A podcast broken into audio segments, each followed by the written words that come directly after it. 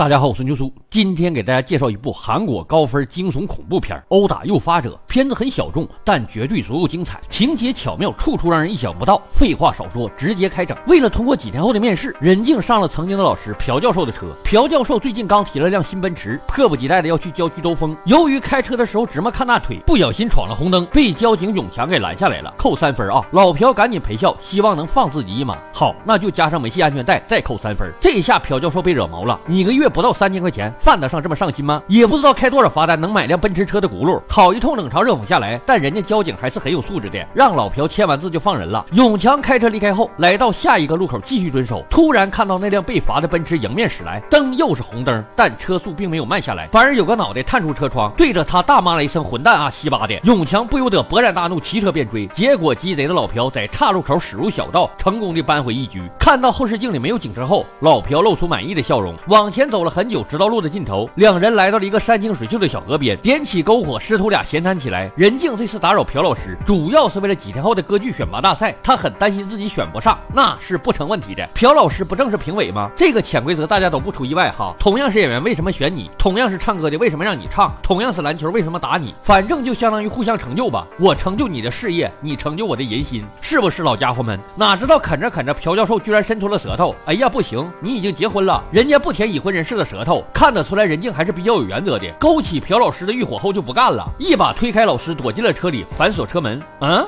朴老懵了，你班同学不这样啊？静静，快开门，保证不碰你。其实有时候男人也是很迷茫的，不知道女人拒绝是真情还是假意。来都来了，荒郊野外的，朴老又一次没控制住自己，强行壁咚了上去。可任静还是不允许。教授，你都结婚了啦！眼见朴老越加凶猛突进，任静随手抓到了老师的手机，狠狠砸在教授的头上，然后趁着对方僵直的时候。起身跑到了树林里。此时老朴的脑瓜子嗡嗡的，他不喜欢我，怎么还留下了贴身小内内？他喜欢我，怎么我的脑袋上肿俩大包？女人，你的名字叫四海参。突然，一头老鹰栽到了老朴面前，接着一个邋遢的男人追踪而来，看模样绝对是守村人级别的，还扛着根沾满血迹的球棒。老朴吓得大气都不敢喘，毕竟秀才遇到兵，有理说不清。这傻子腰间还挂着几只死鸟，捡起老鹰后，掏出几只死老鼠，抹上一堆白色的粉末，随手扔在地上，显然是在用下毒的方式猎杀鸟类。完事。傻子又被老朴烤的土豆吸引，也不管是谁烤的，忍着滚烫狼吞虎咽起来。视线来到不远处的小树林，两个小流氓正在欺负一个高中生，用布袋套住拳打脚踢，揍爽了后又直接将高中生填土活埋了，然后砍起了大山。任静就躲在不远处的树后，连大气都不敢出。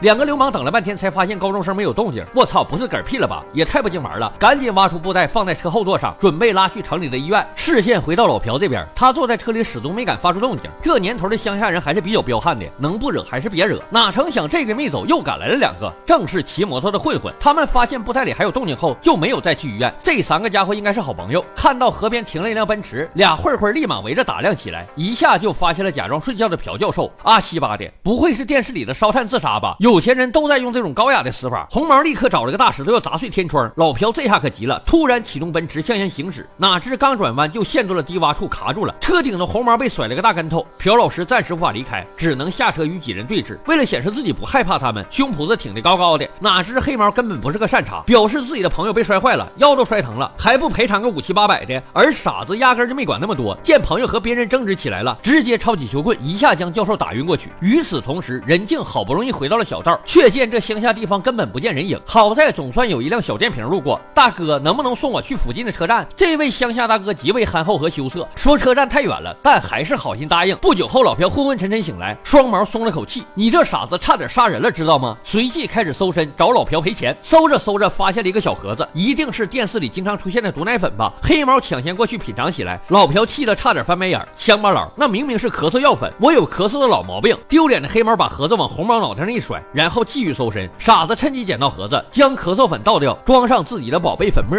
便在此时，又有一人被他们吸引了过来，正是那个帮助任静的好心大哥。傻子立刻高兴的打招呼，双毛更是毕恭毕敬的迎接。任静彻。底懵逼，万万没想到转了一圈又转回了流氓老师身边。更可怕的是，这两个活埋高中生的流氓也在。这种情况下，哪敢说自己？认识老朴，做贼心虚的老朴也是一样。这四个人显然是个小团伙。憨厚的仙鹤大哥德彪是首领，他看起来依旧淳朴无比，热情又拘谨的邀请任静一起聚餐，吃完就立刻送你去。德彪又拉拉扯扯的想帮老朴开出车子，但折腾了半天也不行，只好联系了修车的朋友过来拖拽。甭着急，咱们一边吃一边等。老朴和任静看着这帮吃生猪肉的家伙，越来越是如坐针毡。德彪让他们不要害怕傻子，这家伙心好的很，只是当兵时被上级欺负狠了，一棒子给揍成了傻子。这也是傻子喜欢打别人脑袋的原因。不久后，老朴终于鼓足了勇气，说自己也刚好回汉城，可以带上人镜。德彪顿时拉下了脸。我说过我会送他去车站的，是看不起我的小电瓶吗？这样吧，美女，你自己说你喜欢什么？任静非常纠结，按理说应该远离流氓教授，但这位憨厚的大哥似乎更可怕。嗯，我更喜欢奔驰，也不好再麻烦大哥了，是吗？那就随你吧。就在此时，那个布袋掉了下来，被折磨昏迷的高中生清醒了过来。德彪把他叫到身前来，欢迎汉城来的朋友。柱子，你就表演个脱裤子吧。完了，德彪要让他脱内裤。任静实在忍不了了，实在理解不了这些人为啥要欺负一个孩子，干脆起身准备离开这里。德彪立刻让双毛去抓住任静，既然说要坐奔驰走，就给我等着。任静看着朴教授一句都不敢说，还在装傻充愣，忍不住也骂了他一句。这下德彪就懂了，原来你们两个认识。可教授还在连连否认。就这样，德彪的好心情一下被破坏了。刚才我在车里发现了美女的面试牌，她又没穿内裤，凉飕飕的。你们之间发生了什么，可想而知。但他还是选择了你这个混蛋，把我的好心肠当成驴肝肺。难道他觉得我比你还要恶心吗？那好吧，惹怒了人家是要有代价的。于是他吩咐红毛和黑毛去强奸美女助助兴。至于这个老家伙，就让他和高中生决斗，谁打赢了就不折磨谁。高中生显然是被折磨怕了，不得不照做。但文明人老朴却不敢动手，没几下就被锤得哼哼唧唧。而此时任静也只能在车里大声呼救，用石头砸到老朴的高中生信心大增，忍不住继续英雄救美。他冷不丁一石头砸晕了傻子，听到声音的黑毛赶紧出来查看。高中生又轻松几下打得黑毛难以招架，这下信心再次得到加强。他显然一直在偷偷练武，准备反抗霸凌，所以黑毛只能一边挨揍一边呼唤老大。然而德彪正在悠哉的潜水，听不到。黑毛被干躺下，就剩红毛了。他电视看的最多，一下就看出来高中生偷偷练武了，担心不是对手，只能来回闪避，但最终还是没能逃脱，三两下被高中生周躺下了。等德彪回过神来，才震惊的发现事情演变成这样。你小子挺厉害嘛，有种来揍老子试一试。此时的高中生彻底抛掉了恐惧，试试就试试。没想到德彪毫不还手，而且越挨揍越来劲儿，力气不够哦。来来来，朝这里打！高中生招招用尽全力，疼痛可可想而知。可德彪竟然越来越爽了，一边喊疼，一边发出奇怪的呻吟声，而且又主动要求用棒子敲自己脑袋，简直不要太享受。结果爽的太过了，也被发狂的高中生生生打晕。高中生随后挖坑将四个流氓一起埋住，然后挨个倒上汽油准备火化。任静吓得赶紧阻止，杀人是不对的，不对，怎么不对？我常常被他们欺负，挨打就算了，还逼我喝酒喝到断片，吃死老鼠，甚至他们的口水，我害怕的做梦时都在被他们折磨。我曾想自杀过无数次，杀他们怎么不对？说着说着，德彪忽然醒了，突然抄起铁锹砍破了高中生的大腿。至于任静，只会大声尖叫。趁着高中生被打出僵直，其余几人晃悠着身体从沙坑中爬了出来。逃走的任静一下就被抓了回来，傻子简直气死，拿起棍子狠狠 K 到高中生头上。其他几个流氓当场崩溃，怎么可以傻到这种程度？高中生一定是死掉了。而任静作为目击者，当然也不能放过，只好把尸体和任静塞入奔驰后备箱，再用铁锹把车轮挖出来，准备扔到附近的水库一起毁尸灭迹。老朴这边终于找到了一家农舍报警，警方通知附近的永强去看看。见到冤家的老朴自然十分尴尬，但现在去救人才是最要紧的。本来永强还有些狐疑，以为这老小子戏耍自己，没想到突然听到一声枪响，受到惊吓的德彪顿时翻了车，差点没摔死。他气得准备用铁锹灭口，只见摔出后备箱的高中生还没死，正是他开的枪。任静赶紧接过枪，祈求大家，咱们到此为止吧，把高中生送去医院，就当事情没发生过不好吗？没想到德彪根本不怕死，因为我不是人，我是狗。纳尼？任静彻底整不会了，这都是一帮什么人呢？但为了活下去，只好闭眼开枪。就在此时，永强被引了过来，及时扑倒德彪，紧接着抢走手枪。双毛和傻子见到永强，赶紧下跪认怂。倒在地上呻吟的高中生也叫了声大哥。原来他就是永强的弟弟，从家里把枪偷出来，就是要干死那些欺负他的人。他曾向当警察的哥哥求助，但永强根本没当回事儿。接着，德彪满脸笑意的抬起了头，永强瞬间愣住，这不是阿满吗？接下来两人的对话挺震碎三观的。你还记得我的真名啊？不过你不是更应该亲切的叫我巴基吗？呵呵，你一直没忘记那些事吗？你这么对待我弟弟也是为了这个？哎，对不起了，巴基，过去的事情就让它过去吧。你真的对不起吗？我可不想让它过去，因为我还要让你弟弟爱上我，就像你让我爱上你那样。他刚才打我的样子，好像好像你啊，亲爱的长官，我真的就像狗一样忠诚的爱着你。永强情不自禁的笑了起来，忽然靠住德彪，动起手来，越打越是停不下来。德彪则一边痛一边笑，笑得那么痴迷和幸福。